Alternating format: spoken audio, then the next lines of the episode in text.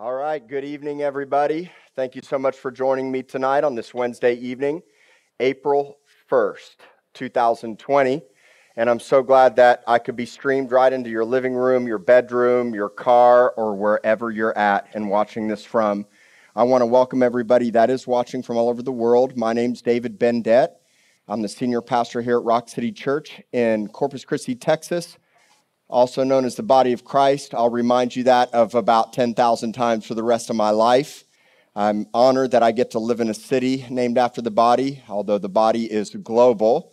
Um, it's an honor to be in the South Texas coast on the Gulf of Mexico, the sparkling city by the sea. I love my city a whole lot, so I like to brag about it. God's doing incredible things here but I also believe He's doing incredible things all over the world and even in your hometown and in your city. So pray for your city, pray for your mayor, pray for your city council, pray for your state, pray for your uh, county judges, pray for everyone that's in positions of authority that are making huge decisions during this crazy time that we live in. I firmly believe that God calls us to possess the city gates and to take territory. It's a promise that's inside of every covenant promise that was given to us through all of the patriarchs in the Old Testament, all the way through the life of Jesus today, that we are called to take territory and advance the kingdom of God all over the world. That happens by what's inside of us coming out of us. True ministry is transference of life. And that's why you have to have life inside of you. And the kingdom of God does not come with uh, external observation, but it comes from what's inside of our hearts. The kingdom of God is within us. And so, to advance the kingdom of God, it means that we rescue lives and we transform the hearts of families, mamas and papas and sons and daughters, grandparents, aunts, uncles, one house, one city block, one neighborhood, one city at a time. We go house to house and we transfer the hearts and transform the hearts and minds of people through bringing the love of Jesus and causing people and hopefully all of you to know Jesus the way that I do and the way that He wanted us to know Him. And so I'm excited that I get to be streamed into your house. I think these are exciting times. I'm not at all dissuaded or discouraged by what's happening with the local church, though I do want to say right off the bat that God gives us houses of worship for a reason and for a purpose. And I understand that a lot of people are like, oh, the church has left the building. And in a lot of ways, the church did need to leave the building so that we could be the church in the community that we were supposed to be.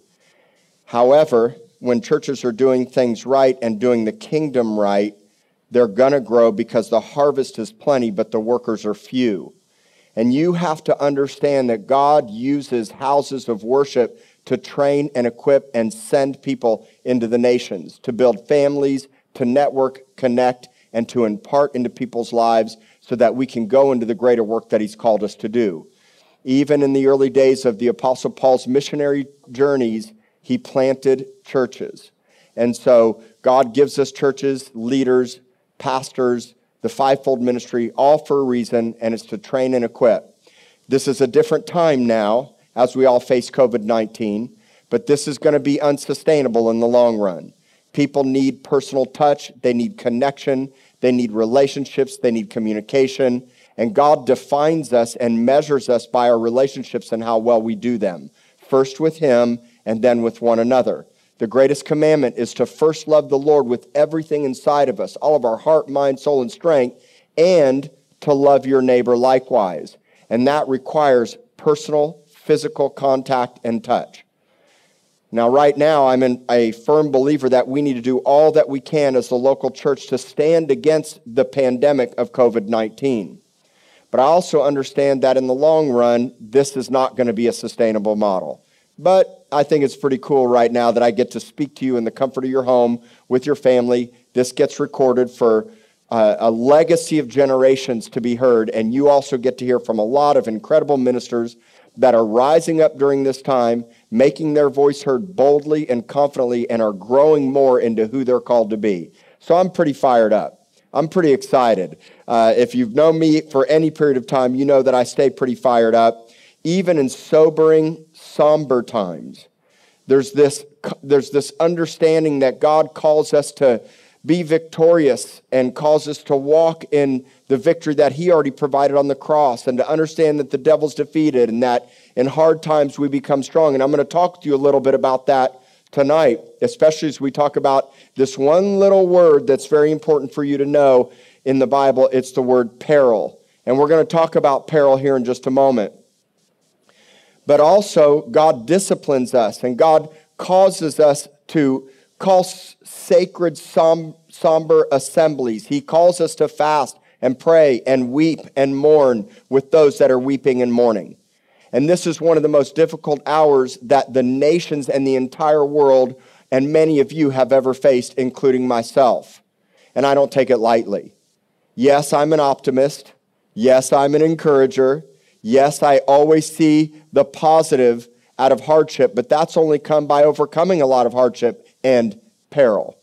And my prayer for you is that through this you will grow stronger, is that through this you'll come out on the backside and know Jesus better than you knew him before, or maybe meet him for the first time. And my prayer is that we don't turn a blind eye to what's really happening, that we genuinely get on our knees and pray, that we comfort and weep and mourn with those that are hurting. There are thousands of lives that have been lost already through COVID 19 over 4,000 lives, and the estimated projections are in the hundreds of thousands. Now, I want you to know how I feel about that as a man of faith. I want you to know how I believe the body of Christ should be responding through all of this. First off, I want to say that we have to listen to what the Lord is saying. there are so many voices that are talking about what God is saying during this time, including my own. And if you're not careful, you're going to hear what everybody else is saying and you're not going to hear what the Lord is saying. I'm thankful that you're listening to me right now. It's an honor and a privilege for me. But I also want more than anything for you to hear God's voice. I want you to know His word. I want you to know what He's saying during this time. God has a message for each one of us individually directly from Him. There's a story that's being built in your life and in my own life. I already can see a week, two weeks, a month, and even a year from this now. I have insights and understandings, and God will give those same things to you. The greatest insight and understanding is that this is going to pass. And what will the lesson have? What will the lesson be that we've learned through this time when we look back and go, man, that was hard, but it was also a beautiful time because the Lord saw me through it. Now, people are dying and people are sick, and there's a lot of fear out there, and I don't take that lightly. My heart breaks for the thousands and thousands of family members that are hurting right now because a loved one has passed away due to COVID 19. I don't want anybody to die. And my prayer is that this pandemic would stop, and I want you to know that I get it. The CDC, our president, the medical professionals are all projecting this incredible increase and I realize, you know, that may happen of cases and possible deaths. But the word of faith says something different. People that speak by faith and confidently from the Lord speak something different. And I don't want to turn a blind eye to the reality of what's happening, but at the same time, I have confident faith to speak against these kind of statistics and numbers. And what I want to believe for is that when this is said and done, the numbers were not what the government or the CDC or the medical professionals have even said they could become. And I believe that they even hope for that too. Maybe they're shooting high with the hope that it would come in substantially lower. Any loss of life is a tragedy. Any loss of life is a tragedy. But at the same time, we should be rising up in these times confidently and boldly because we have the Word of God inside of us and we have the ability to make and create and build houses and families and the kingdom of God on earth. I talked about that this last Sunday in my message titled Speak to the Storm. At some point, you have to rise up and boldly declare out of your mouth what you believe God is saying and doing, and it's got to produce life and health, not death and destruction. And it doesn't mean that death and destruction doesn't happen. And it doesn't mean that hardship doesn't happen. And we're going to talk about hardship tonight. We're going to talk about suffering. We're going to talk about adversity.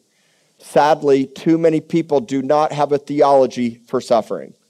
And it, the theology of suffering does not negate the word of faith.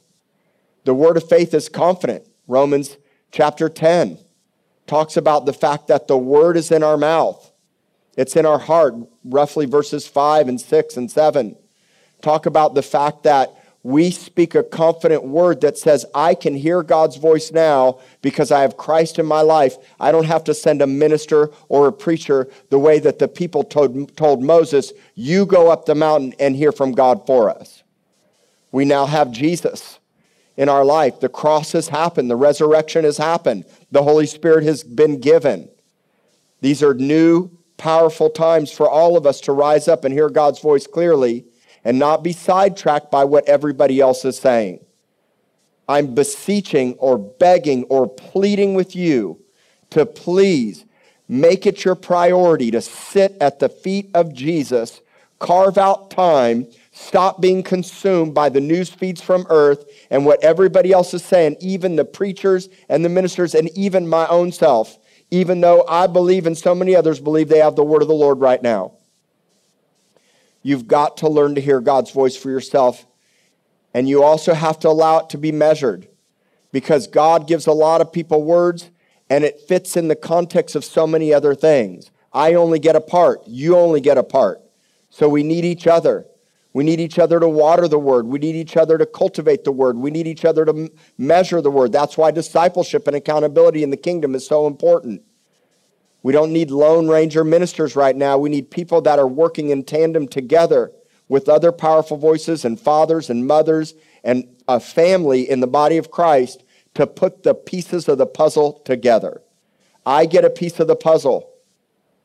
You get a piece of the puzzle. And all of us put the puzzle together to create God's perfect plan, God's perfect tapestry, God's perfect painting, God's perfect design on earth as it is in heaven. And so, with that, what I want to say to you is that we need to not come into agreement with the words that are being said about the loss of life and death and destruction. Here's why.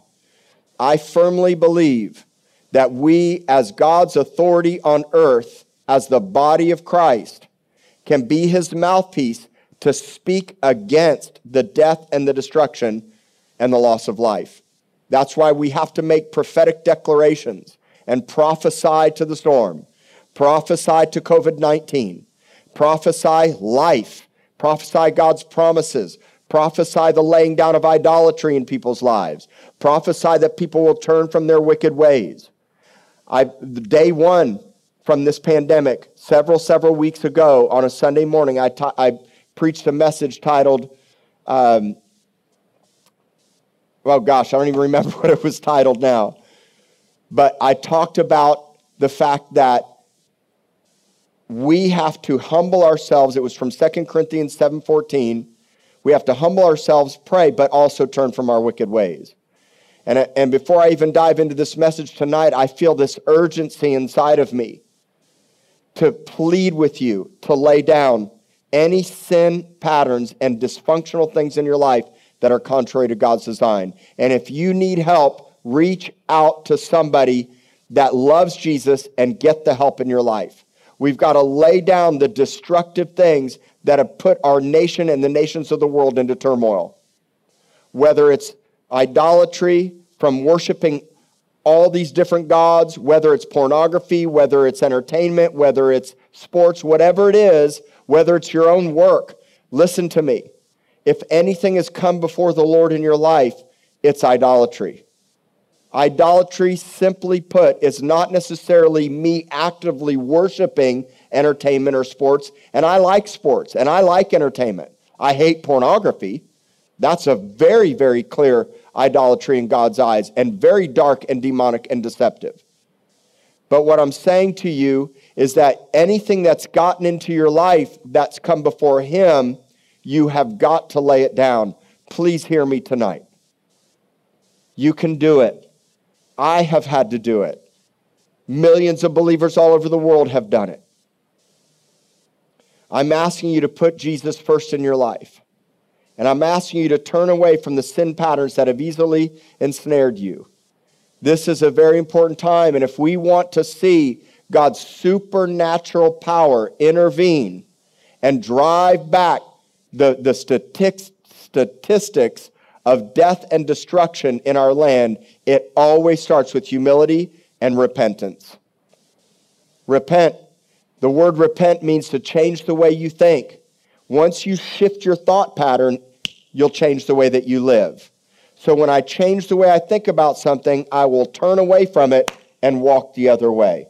And my desire is to influence you in the way that you think and to live your life upright in the midst of this, no matter how hard it gets. And that's why I'm going to talk about peril tonight.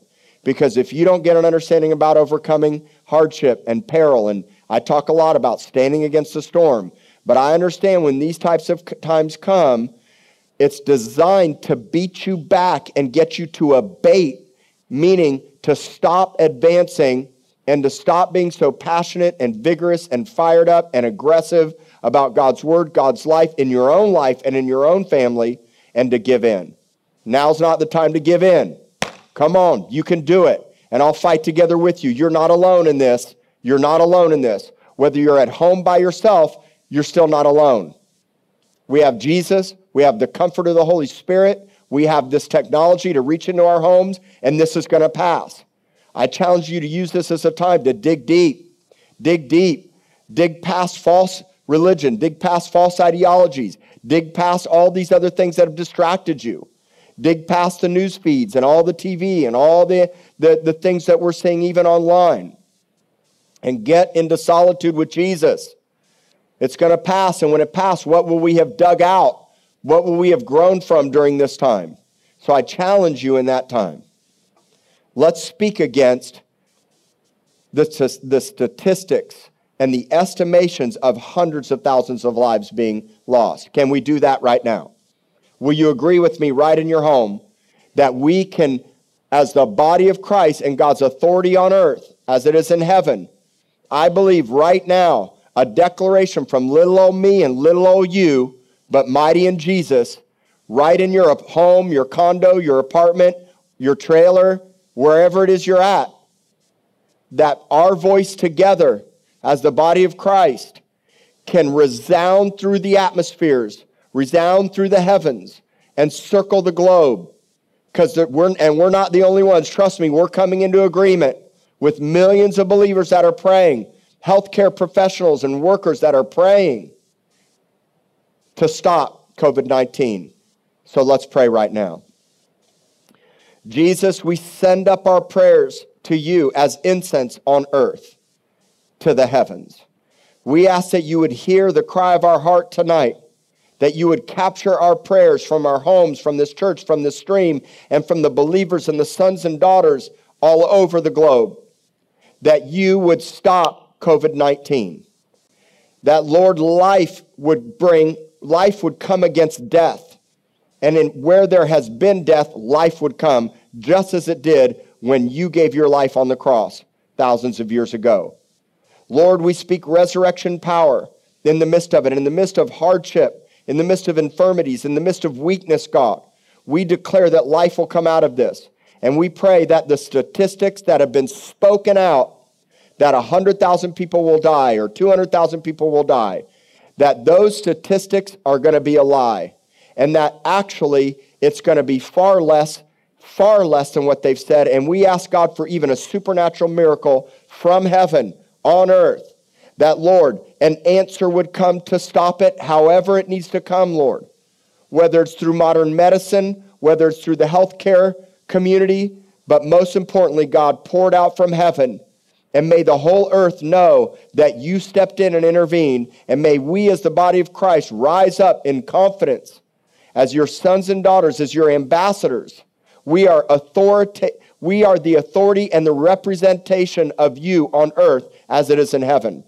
So I speak to the body of Christ and I say, Rise up, rise up, sons and daughters, rise up, fivefold ministers, rise up every function and every nature on earth that bears the name of Jesus Christ and speak boldly and confidently against the deceptive lies. Lord, may we not fall prey to fear, but rather stand on your word and know that our lives are fully in the palm of your hand. And I pray that for everybody all over the earth. And for those that are sick with COVID 19, God, I ask for miraculous healings, Lord. Keep the statistics going of recoveries, miraculous recoverings of even the elderly that should have not have made it, made it because they laid claim to your name. That's our prayer, God. And my prayer, Lord, is even those that seem to be on the verge of death and that might pass away, God, may they know you so they spend eternity with you. But really, Lord, what I ask for is a healing movement now that will come to the body of Christ. Not just Rock City, but every city and every church in my city and the churches all over the world that lay claim to your name and know you. Lord, I ask that you would release a healing movement now all over the world. I believe for it. I've heard it. I've seen it as well as so many others, God. And we're, we're not good enough in our own strength to make it happen, Lord. We're not even that smart. So somehow, some way, God, we say yes to your word and your promise and your plan on earth. And we thank you, Lord God, that you will release life through us in these last days. You, your desires that no one would perish. So, God, use us to demonstrate your acts all over the world so that people could know your ways. I ask for the gift of healing to be poured out supernaturally on the body of Christ all over the world through our song, through our preaching, through the internet, through the uh, however it needs to come, God, with your presence pouring out right into the homes and the hearts of people that are watching right now. God, I thank you, Lord, that a prophetic generation is being birthed right now and that we are right in the birth pains of a supernatural movement all over the earth, despite the statistics, despite what's happening all over the world. And we pray right, God, right now, God, for New York City. We pray for Louisiana. We even pray for California, God. We pray for every nation that's hurting, that's shut down right now. And we ask that, Lord, that the fragrance of your glory and your power would be manifested through the streets, through the homes, through the apartments, while we have everybody's attention, God. While everybody's attention is fixated right now all over the world, let it be fixated upon you, Jesus. More than the White House, more than the government, more than the news feeds. And we don't want to be naive to the, to the times around us. But we want to make sure that we are not naive to what you're saying and doing and who you've called us to be and how you've called us to walk and the authority you've called us to have and the way you've called us to live and speak with boldness and confidence and authority. Woo! We thank you, God. And I'm in agreement with everybody that's on this feed or that watches. May we all be unified in our prayers, God. We humble ourselves. We are not good enough. We are not worthy. But because of the cross and the blood, and because you dwell in us, you, Lord, cause us to do good, and you cause us to be worthy because of the blood, because of the blood of Jesus. And Lord, we stand firmly on the blood of Jesus, God. The blood that heals, the blood that has all the antibodies against viruses and sickness and disease. And I thank you that there's life in your blood. Bring us back to the understanding of the inauguration of the new covenant the blood that was shed on the cross to bring the remission of sins and healing and life to people's lives. I thank you, Lord God, for the blood of Jesus. And I thank you that it's marked on our houses, our hearts, our lives, and that the spirit of death will not have its way with us, but rather will drive back the gates of hell and the spirit of death because we're the life force on earth as it is in heaven. Thank you, God, that we can commune with you, pray with you, come into agreement with you.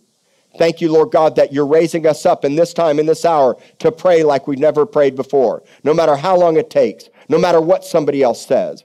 Lord, I call forth powerful, effective, fervent prayers in the hearts of righteous men and women all over the world, in your homes, in your bedrooms, with your kids.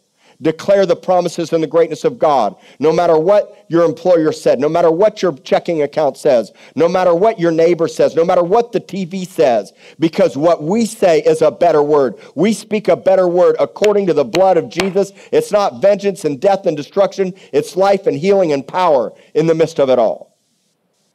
Thank you, Lord God, that you've given us a weapon like no other weapon. It's the weapon of your word and coming into agreement with your word and constant communion and prayer and discussions and reasoning with you together through the process of what we face on earth. We worship you. We love you. We magnify you. Jesus, Jesus, you are the center of it all. Bring us back to you and you alone. May we be the reward of your inheritance and may you get it all now because of what you did on that cross thousands of years ago when you took our hurt, our pain, our shame, our iniquities, our sins, our failures, our disgrace. All of the things that we deserved, you took it for us, God. And now, because of that act, may you re- get your reward and your inheritance back. I say yes to that, and I challenge every single person watching right now to say, Lord, may I be your reward. Woo! Yeah! Just say it, Lord, I want to be your reward. Take me. I'm yours. And anything you want, I want. And may we never be afraid to pray confidently. And may we never be afraid to pray long. I don't care how long it takes. This is not a time for short little pretty prayers. But it's also not a time to try to fill our words with our own thoughts. We want to come into agreement with God's word and what he says and the blood that's living and speaks a better word. And as we head into Passover, I promise you, God has a setup for all of us. This is a setup. And as we head into Passover, we're going to become even more confident in the Jesus, our Passover lamb, and the rescuing and delivering from bondage and slavery. And I firmly believe that COVID 19, God will do this flip, ninja flip on it, and what was meant for harm and destruction will actually produce life. And I firmly believe that you're going to see a new exodus. And I declare a new exodus today. I declare a new exodus. But instead of Moses, we got Jesus. And Jesus is going to lead us out of Egypt and lead us out of Babylon. And he's going to lead us through the river suffering into the promised land. There is an exodus that's happening. Do not complain. Do not let your hearts falter. Do not grow weak and weary in this time, but rather look for the miraculous, the cloud by day and the fire by night, the manna from heaven. God is pouring out revelation in these last days like never before. You've got to see and understand a deliverance is taking place right now. There's a deliverance coming forth all over the earth. It's a birthing of a new generation, and it will actually come out of the adversity and the hardship and the, the darkness of COVID 19.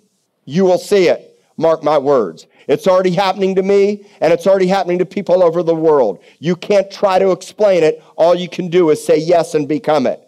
God is setting the captives free out of, Israel, out of Egypt. And the greatest thing he's setting us free from is a master slave understanding about God. You'll either see God as master slave or you'll see him as father son or bride, groom, bride. And God wants you to see him in a new light. And the wilderness and the desert and the hardship and the difficulties that seem to be all around us will actually produce new life and a new understanding inside of you. So don't harden your heart. Don't be rebellious. Come on. I'm so fired up about this. We can do this together as a family, as a body. Turn from wicked ways.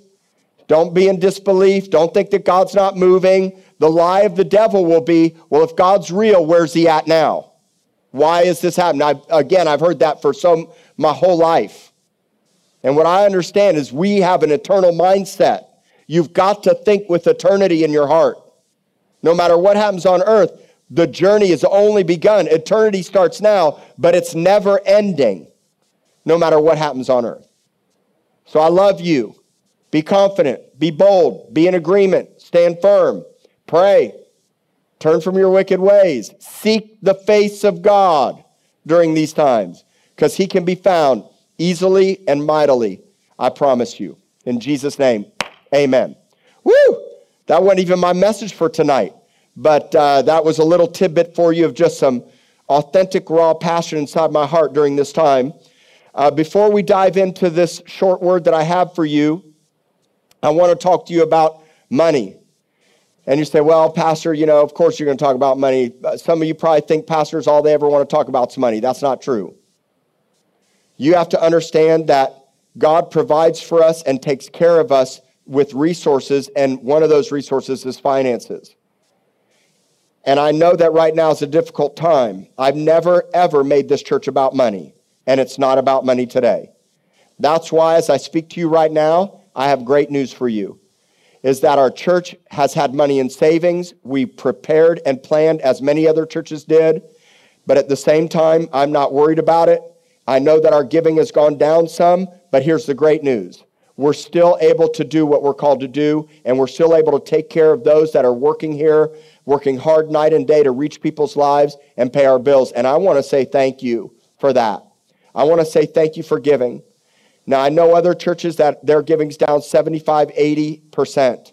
Please, I'm asking you, if you are watching this and you are part of another local church, please give to your local church. I'm asking you to do that. But if you don't have a home church and you like what you're hearing and seeing from here and you'd like to help support us, we have more and more people asking for help with groceries now. We're going to start to see people needing help with other great responsibilities like medications food, basic bills. So I would like to ask you to partner together with us because our resources together are a lot more effective than just by ourselves. The church is always God's answer on earth in the midst of crisis. So I want to ask you to please give, and you can easily give right from your home. And there's three ways that you can do that. One way is that you can text from your smartphone 77977 and you type in Rock City Corpus Rock City Corpus in all caps, and you can set up an account where you can just give right from your phone. Also, I, you can give from our website, which is rockcitycorpus.com. There are several Rock City churches across the nation, and so we ours is rockcitycorpus.com. And then also you can mail in a check 10309. Our address is 10309 South Padre Island Drive, Corpus Christi, Texas 78418. Checks can be made out to Rock City Church. You can mail one in. I want to say thank you for giving. I want to say thank you so much that during these times we're all making the sacrifice to see the work of God continue on earth. And I really appreciate you guys doing that. So I bless you. I bless your finances and I bless your future. Even if you've gotten laid, up, laid off, I want to challenge you to know that Jesus is Lord and to trust Him like you've never trusted Him before. What an incredible opportunity to see the faithfulness of God shine in your life, especially when you had nothing to do with it. You didn't screw up, you didn't mess up, you didn't cause it, you didn't get fired. We're all in the same boat. What an awesome opportunity right now when all the odds in the natural seem against you to demonstrate the faithfulness of God in your life. I want you to see it that way. Will you do that with me? Because that's how I'm doing it.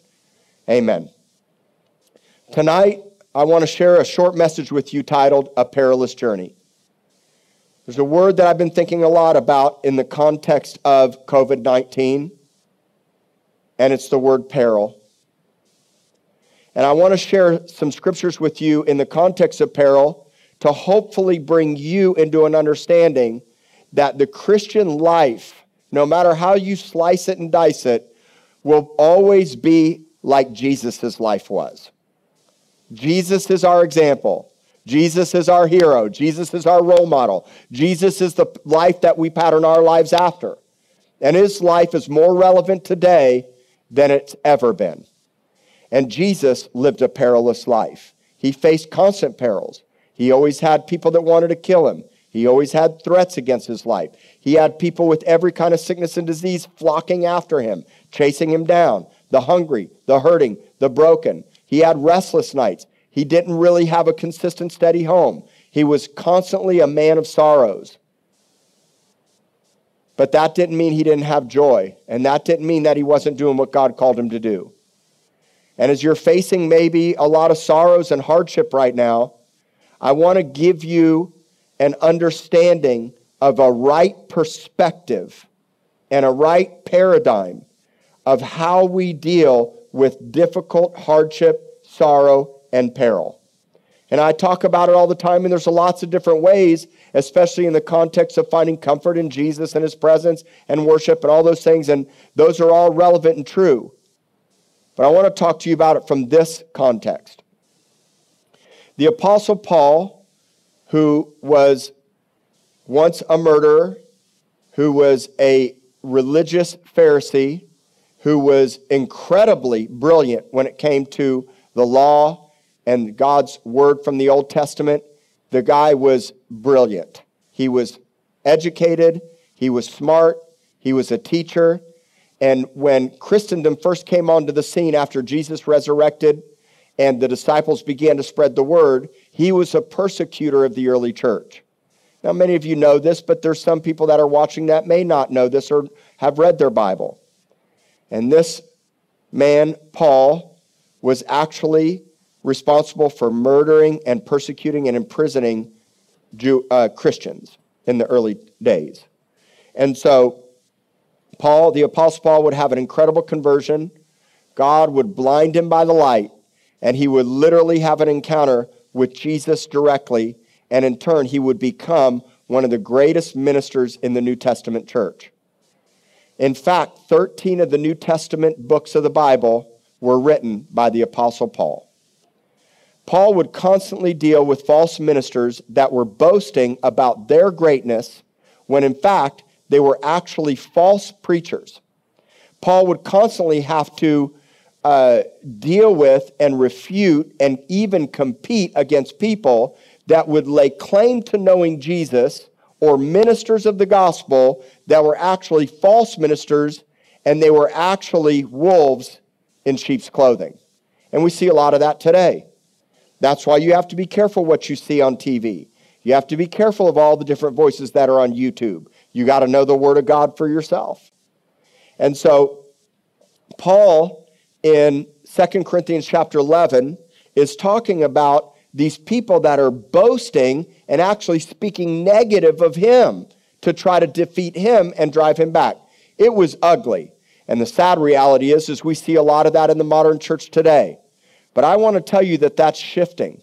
Yes, there's been a lot of doctrinal divisiveness in the church. Yes, it seems like the church has been so scattered and against each other. And in so many ways, sadly, it has. But God is even using this to unite the church.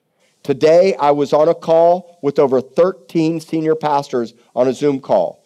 And then after that, I was on with over 50 senior pastors talking with uh, Judge Barbara Canales here, our county judge here in Nueces County.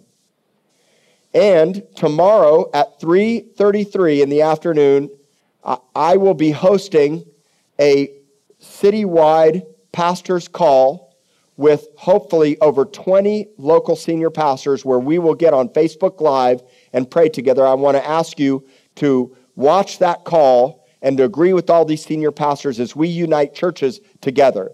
And so you're starting to see this shift where the churches are realizing look, we don't have a choice but to get united together. We cannot be competitive and divisive now. And I've never wanted that.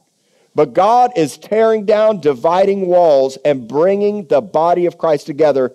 You mark my words, you're going to see it. And the people that are in it for the wrong reasons, the false ministers, the false preachers, all the people that have wrong motives and intentions, and mark my words, there's a lot of them out there. Here's what's going to happen, and this should be your prayer God, change their heart. Show yourself in a dream or a vision. Wake them up, God. Turn them around just like you turned the Apostle Paul around. And Lord, if they aren't willing to turn around or they really are wolves in sheep's clothing, then move them out of their position so that they can represent your heart properly and the churches that are hungry and desperate, and the pastors that are hungry and desperate to bring life to their congregations and communities. Lord, we pray that you would bring us together in unity as one body all over the world. Lots of expressions, lots of natures and functions, but one body all over the world. Will you guys pray for that? Because that's what I'm praying for. And my heart's to see great unity. But in Paul's day, you had this great conflict. And what was happening was Paul was constantly exposing false preachers of those days, and he would specifically talk about those that would bring people into bondage. And in 2 Corinthians 11, if you read this chapter, Paul's talking about these ministers that instead of bringing life and freedom and health to people's lives, they're actually putting them into bondage, devouring them, they're taking from them, they're exalting themselves, and they're putting people into shame. And so Paul says, here's my answer to those people. If I'm going to boast, it's not going to be about how great I am. It's not going to be about all my miraculous signs and wonders. Instead, I'm going to boast in overcoming adversity and hardship and what a real minister, a real believer, a real Christian will face in their life.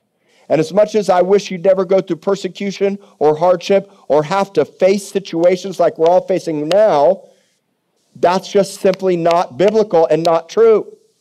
You've got to understand that God allows us to face hardships and suffering so that we can become stronger, know His love, know who He is, grow closer to Him, and represent that on earth. That's why I believe God allowed Satan to come to this earth and calls him the God of this world. That Satan is actually a pawn in God's plan and scheme to actually show us how great, how loved, and how powerful Jesus is in us over the enemy, who's already defeated, by the way. Amen? So Paul would often face comparison from others, and so he would answer it this way he would respond by his testimony, he would respond by his hardships, difficulties, and peril. That's why I say to you listen, there's something about a weathered soul or a man or a woman who has had to overcome something. God is in the overcoming and we grow stronger and more confident and lead with more authority in the context of overcoming together with Jesus. Now, everybody's got to start somewhere. All of us had to first overcome our past when we said yes to Jesus and got born again. And we still have to give, you know, young believers and young Christians opportunities to share their story, to grow in their faith, to teach, and to preach some. But you got to be careful that we don't entrust people that have not bore fruit in their life or are novices. Paul instructed Timothy, don't entrust the work of the ministry to a novice. And that word novice is a sapling tree or plant that's yet to bear fruit. And mark my words, a tree that is bearing fruit over an extended period of time has faced droughts, hardship, wind, floods, and difficulties in its life. And it's the same for us. So I'm going to talk to you about peril the word peril means, simply put, danger or serious and immediate danger. I'm talking about this because I feel like we are facing a very serious and immediate danger. And now's the time for us to get a proper understanding in how to deal with it. It's the dangers and difficulties that arise from a particular situation or activity. It's suffering for Christ. Every Christian will have to overcome perilous situations. Suffering and adversity in their life, sadly, are inevitable, but it's actually not so sad if you know how to respond in the proper way. And so, if we're going to boast, we should boast in the strength God gives us in the midst of weakness and hardship. You have to remember the American dream is not God's dream. God has a different plan than we often set in place. And I'm not against saving, I'm not against buying things. I'm not against having stuff. I'm not against uh, putting money into the stock market. I'm not against um, mutual funds. I'm not against life insurance policies, IRAs. I'm not against those things. But in the kingdom of God, one, you never retire. Number two, everything we have belongs to Him and should be used for His glory. And having stuff isn't always a promise from God. Sometimes God brings us through difficult times where it seems like we lose things or we don't have things or He pries them out of our hands. Now, being prosperous is a promise from God, but we've got to get our eyes off material possessions and the things of this world and get them on Jesus. And if we get things, like I have things that I enjoy and that I like, I always realize that God gave them to me to be enjoyed and for His pleasure and for my own pleasure, but to never hang on so tightly to them and to even use them to glorify him. So let's look at 2 Corinthians chapter 11 verses 23 through 30. 2 Corinthians chapter 11 verse 23 through 30 and he's talking about all these other people and he says right off the bat are they are they ministers of Christ? The answer is no. He, so, he says, I speak of a fool. He says, they say I'm way more. And I'm going to even just, just lower myself, decrease myself, and say, look, I'm going to speak as a fool right now. He says, I'm more. How? In labors more abundant, in stripes above measure, in prisons more frequently, in deaths often. From the Jews, five times I received 40 stripes minus one. Three times I was beaten with rods. Once I was stoned. Three times I was shipwrecked. A night and a day I've been in the deep, in journeys often, in perils of waters, in perils of robbers, in perils of my own countrymen, in perils of Gentiles, in perils of city, in perils in the wilderness, in perils in the sea, in perils among false brethren.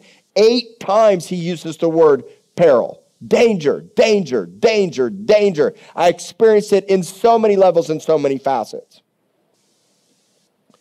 Verse 27 In weariness and toil, in sleeplessness often, in hunger and thirst, in fastings often, in cold and nakedness. That sure doesn't sound like the typical prosperity American gospel. What it sounds like to me is that hardship and persecution and danger, just as Jesus faced, is something that we will always face. But our response and how we handle it is critical. What I love about what I just read to you is Paul overcame them all. Now, I don't want you to go through all of those things, and I hope I don't have to go through all those things. But what I do know is we all have to overcome hardship and adversity.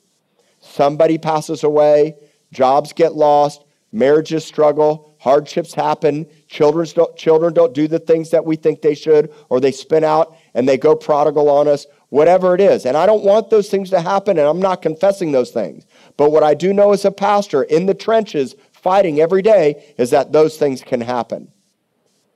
What's most important is that if we're going to face peril, we face it for who we are, not necessarily what we've done contrary to God's plan.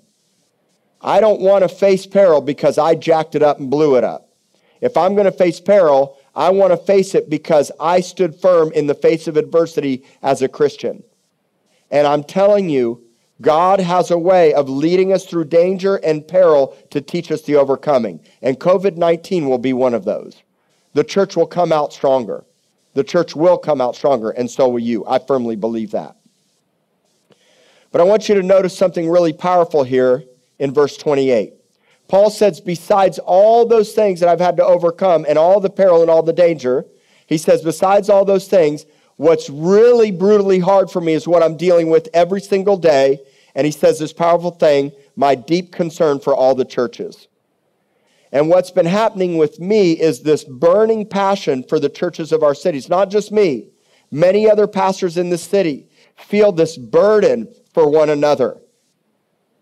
And we have to have a burden for the churches on earth, for God's agenda, God's plan, instead of being so happy that it's shut down, so happy that they don't have to meet. And I understand some of the benefits of all those things, but you have to understand there are very real churches in it for very real reasons that are suffering hardship, persecution, and difficulties during this time. You've got to be a unifier, not a divider. Let God do let God deal with his house. He's the high priest over the house of God. What we've got to do is come in line with his agenda. And Paul is saying, My greatest daily burden wasn't the shipwreck, it wasn't the lies, it wasn't the slander, it wasn't the wilderness, it wasn't with my own people, it wasn't with robbers, it wasn't with sleepless nights, it wasn't when I was hungry and thirsty. What's really weighing on me is this daily burden of God's people. That shows where his heart's at. Because when you get a burden for God's bride, when you get a burden for God's people, when you become a real fisher of men, you will find your real calling because it's not your job. Your job can feed into God's greater calling, and that doesn't mean that we should lay our jobs down. But what it means is we're all called to be fishers of men on earth. And we use our resources and our businesses. I use my coffee shops. We use the, the tent making jobs that God gives us to fuel his purposes on earth. And that's why there must be this burden for the churches on earth. He's saying for all the churches, this is houses of worship. Not, he didn't say my, my burdens for the church of God all over the world, the people. He's saying it's for the churches, especially the ones he's planted, that when hardship and adversity comes, that they could be knocked out or beat down. I just talked with my good friend Heather Burnham at the Hub North Shore in New Orleans with what they're dealing with with COVID 19 and what's happened to her church. The giving has gone down 75 to 80%, and they are in ICU mode in her church. That shouldn't be, brothers and sisters. That shouldn't be, body of Christ. We should rally behind the, the churches and the houses that really love God and are working hard to do the right thing during this time. And I know God will take care of her, but it's still, it's still a burden for me. And what about the churches of my own city during this time? This isn't about us and no more. This is about a body, a family, a people. And I, I will tell you right now, it's never been about a building.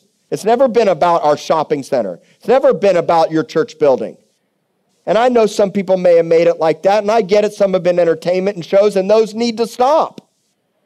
But at the same time, you have to understand God builds houses to build families. Woo! Never forget that. So he says, My deep concern for all the churches. And then he says this Who is weak and I'm not weak? All of us are weak. All of us are dependent upon God. But in our weakness, his strength is made perfect. He says, Who is made to stumble and I don't burn with indignation? Here's what he's saying. He said, What really hacks me off what really ticks me off more than anything is when people are making other people go astray and stumble. I hate that. That's injustice in the land. The pedophiles, the pimps, the Johns, the gang leaders, the organized crime that's bringing hurt and pain and destruction to people's lives. And I hate it when it makes other people stumble. But I also want to see those people get saved. He saved Paul, he saved me, and he saved you. And so let's believe that God will move mightily in our cities and rescue the most darkest, hurting, and broken people. And then check this out, verse 30, Paul says, If I'm going to boast, what am I going to boast in? I'm going to boast in the things which concern my infirmity, which is weakness. It's powerful.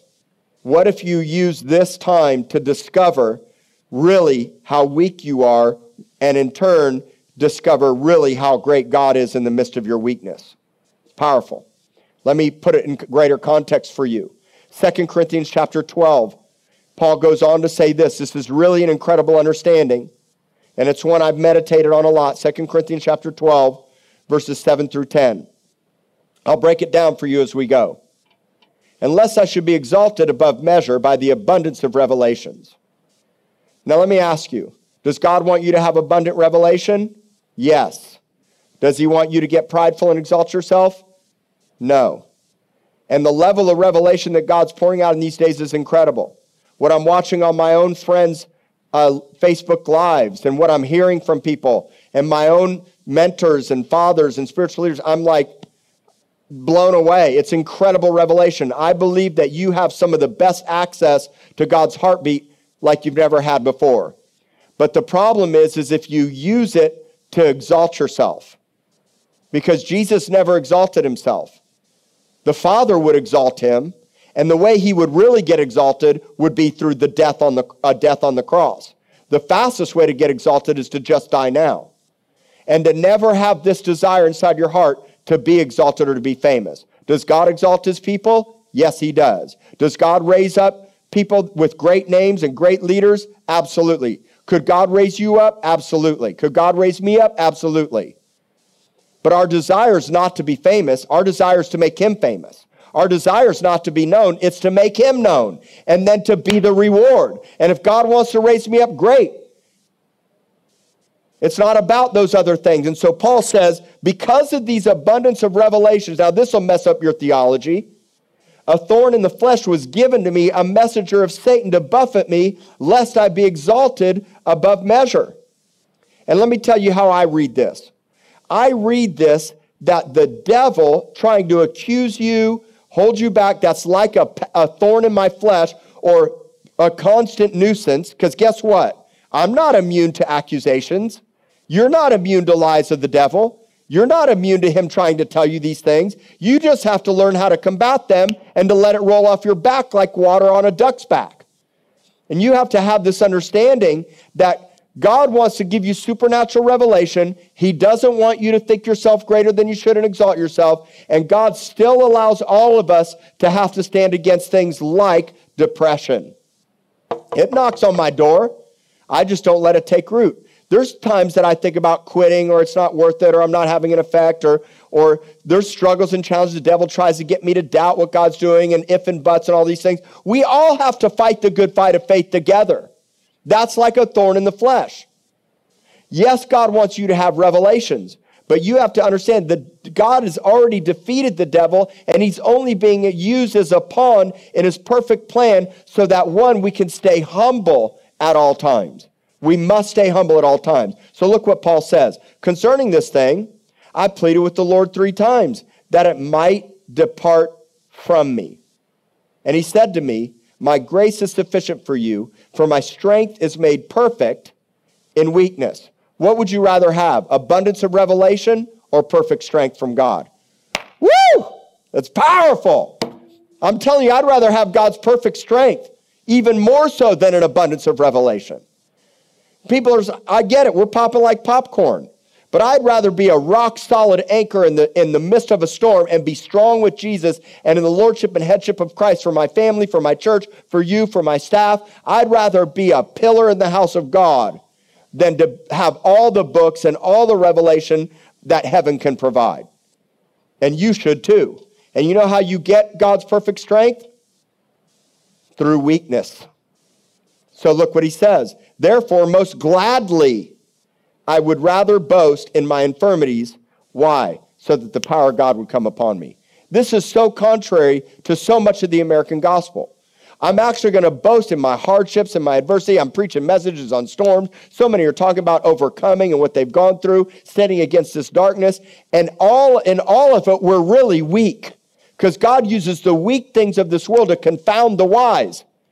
Me, you, we are in a sense, even though we're the representation of the body of Christ, we're only strong in Him. In ourselves, we're weak.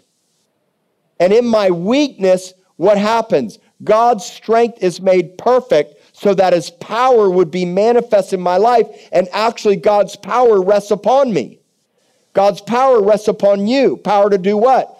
I firmly believe we have the power to heal COVID 19.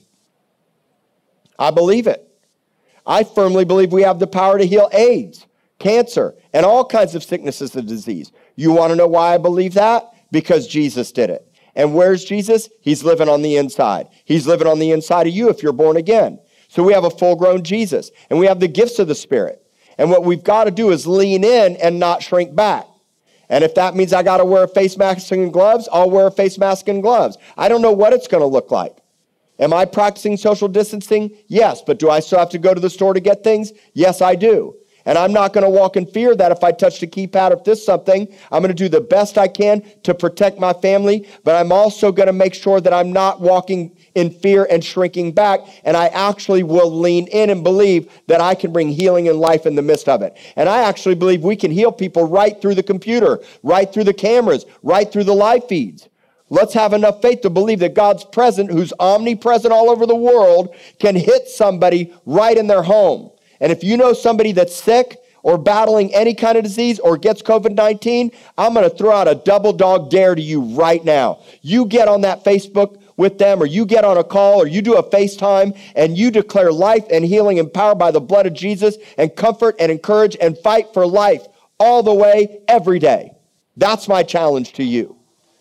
And so the power of God rests on us in the context of weakness. Boast in that. If we're going to boast, let's boast in that. What have you overcome? What's your testimony? What's the, the power of God in the midst of your weakness? And then Paul says this powerful thing in verse 10. So I'm going to actually take pleasure.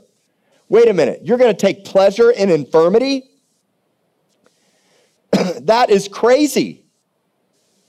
You're going to take pleasure in weakness?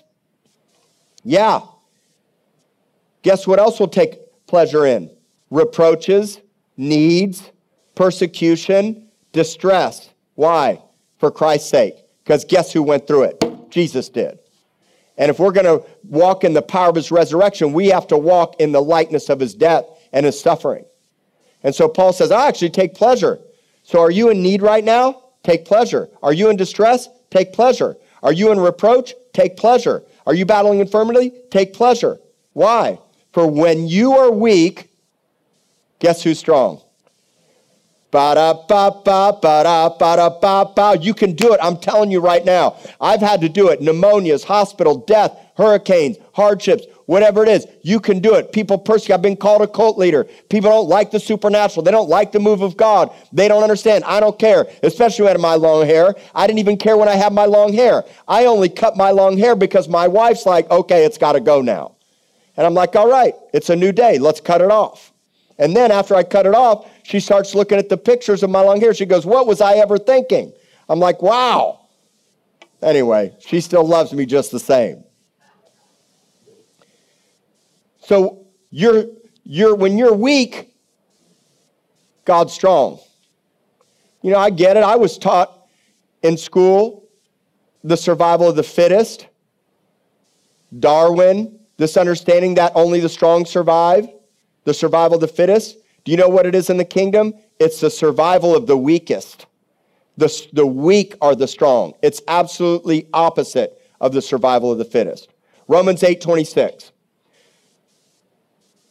Who helps you when you're weak? Everybody say, the Holy Spirit. Who helps you when you're weak?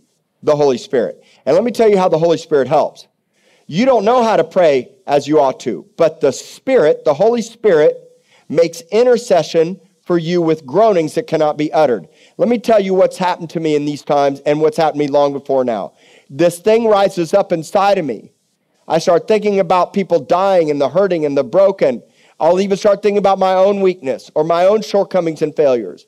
And inside of me, this brokenness thing happens. And I begin to wail and weep and travail and start to cry out to heaven with the Holy Spirit in ways that I've never cried out before. And I'll literally groan. A word, there's not even a word for it, it's a groaning of the Holy Spirit inside of me. And I want to challenge you guys to let that start happening because you're going to connect with God in a new way. And it really happens when I begin to get alone with Him and I start to process and bear the burdens together that He's bearing. I say to the Lord often, Lord, show me what you're feeling right now. How are you today? I'll get with God instead of just complaining and pouring out my heart and talk, all the stuff that's on my agenda. What if you got together with God and you asked Him what's on His agenda? What if you asked him how he's feeling and you began to feel the weight and the burden, and then the Holy Spirit begins to come inside of you? Because if you're in distresses, reproaches, you lost your job, you don't know how you're going to pay your next bills, number one, get some help and ask for it. There's people with resources and money, and God's, God's not going to let his people falter. Even David said, I've never seen the righteous beg or forsaken, bread, beg for bread or forsaken. You're going to make it. You're going to be all right. Everything's going to be all right. Mark my words. And so Paul says, Look, you need the Holy Spirit. Everybody say, I need the Holy Spirit. Say, Holy Spirit, help me, please. I'm desperate. I'm weak. Show me your strength and your power. Check out Psalm 91, verse 3. Surely he'll deliver you from the snare of the fowler and from the, notice this word, perilous pestilence. The dangerous pestilence. Check out 2 Timothy chapter 3, verse 1. But know this, so we're not surprised if we read our Bible, that in the last days, perilous times or times of stress, they will come. Hardship, adversity, and peril, yes, they're going to come. But what matters the most is what you do with it when it comes. Do you take it and internalize it and process it and spin it around in your head and worry and meditate on what the world's saying and what the noisy pestilence is saying? Or do you listen to God's voice and stay rested and stay firm and let the power of His strength, the confidence of His strength, rule and reign inside your heart in the midst of brokenness and even uncertainty? And it doesn't mean sometimes I don't find fear knocking on my door and the what ifs and the wonders, but I now have an answer of how to fight it and after fighting it long enough, I've learned it actually works. And even if the answer didn't come the way I thought it should have come, I still know it works because I understand eternity. You have to understand eternity. I'll leave you with this last scripture. Romans 8:35. Who shall separate us from the love of Christ? I want you to watch this. Shall tribulation, distress, persecution, famine, nakedness, peril, or sword? The answer is no. Nothing will separate you from the love of Christ. He loves you dearly, and He's chasing after you. No matter how much you bombed it and blew it, and you said, You know, I've been so jacked up, I'm living a life of sin. I've rejected him. I've walked away from him. Let me tell you God's answer to that, just in case you forgot. It's called the cross. That's why Romans chapter 5, while we were yet sinners, Christ died for us. In the midst of your darkest hour, Jesus is on the cross giving his life for you. Still today. The blood was shed for yesterday, today, and tomorrow. There's forgiveness for your sin yesterday, today, and tomorrow. And that's why the cross is so powerful. You need to come to the cross. And you need to understand that Jesus loves you so much that he gave his life for you and shed his blood for you for such a time as this. It's time to turn away. It's time for you to understand nothing's going to separate you from his love. He loves you and He wants to rescue you and save you and comfort you and strengthen you and keep you on the path that you're supposed to be on. I've learned this for myself. 28 years ago, I didn't get a religion. I didn't just get a religion because I went to prison. People said to me, well, You just gave your life because you went to, you only gave your life to Jesus. You got saved. You found Jesus in prison. And that's the only reason. You know what I say to that? Yes, I did. And thank God for prison because if it wasn't for prison, I'd be dead, or I would have killed somebody else, or I would have done so many destructive things, or I'd still be in prison to this day if it wasn't for when I finally got busted. And it was in prison I met some of the most strongest Christians that discipled me and mentored me and led me to understanding God's word.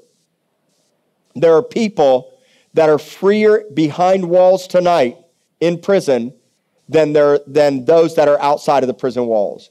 Some of you may have been stuck in a prison of fear and worry and addiction and hurt and brokenness and anger and unforgiveness and bitterness and the loss of a family member and a loved one, whatever it is, and you're angry at God and you're just locked in and you don't know how to get out.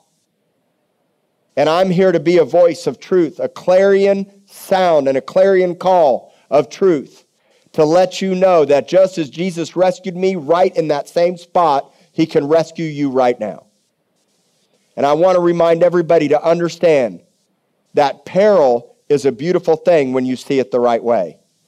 Hardship and darkness can bring Jesus even closer than we've ever known or seen before. I challenge you to respond the right way. So, right now, I want to pray for those of you that are at home that do not know Jesus. And I want to ask you to say this prayer with me and give your life to Jesus right now, right where you're at. I'm telling you, we're going to pray the most powerful prayer. It's not going to be some weird religious thing. It's going to be real and authentic. And if you're at your end, remember, your end is his beginning. My end was his beginning. Let's pray. Say this prayer with me Jesus, I ask for help. God, I, I need you more than I've ever needed you before. I'm sorry, Lord, for going my own way and doing my own thing. I'm sorry, Lord, for the failures and mistakes and the hurts and pains that I've caused others and my own self and the injustices that I've done to you. I'm sorry for believing lies about you, things that I didn't know. And I ask that God, you would show me who you really are right now. I need you more than I've ever needed you before, God. And I ask that you would rescue me, save me, protect me, deliver me from my own self and all the lies of the enemy against my life. I'm sorry, Jesus, for what I've done. And I grab hold of the blood that's shed on the cross. And I grab hold of the mercy and the forgiveness that was given that day on the cross. And I ask, Lord, that you would come into my life and live inside of me, direct me, guide me, and be my Lord.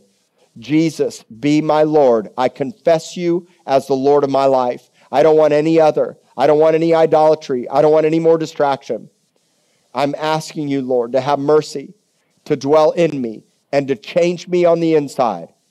Change me on the inside, God. Change me from the inside out. Change my heart, Lord. Change my heart, God. Have mercy on me, a sinner, Lord. Change my life, God. I don't want to live the same anymore. And I ask that you come and rescue me. Send family, send friends, and give me a hunger and thirst for your word and help me to understand it and to worship you with truth and your spirit. And I thank you for that. And for those of you that have wandered away, that you knew the Lord, or you got sidetracked, falling into fear, let's pray this Jesus, I don't want to be afraid. And I'm sorry, Lord, for believing a false gospel. I know that hardship, persecution, and peril can come, but I also know that you can rescue me out of it no matter when I face it. And so I trust you in this hardship, Lord. I'm sorry for being angry and mad and worrying and doubtful and afraid. And I confess again that you're Lord. Jesus, you are Lord. Be the Lord of my life. Show me what that looks like. And in the midst of all the odds being against me right now, Lord, show yourself strong. I'm weak, God. I am weak, but you are strong. So I will boast in my weakness so that I can prove your faithfulness. In Jesus' name, amen. Yeah! Woo! I felt you guys pray that prayer. And if you prayed that prayer, I want to ask you guys to send us a message, post a comment, shout it from the rooftops. And if you need something, please let us know.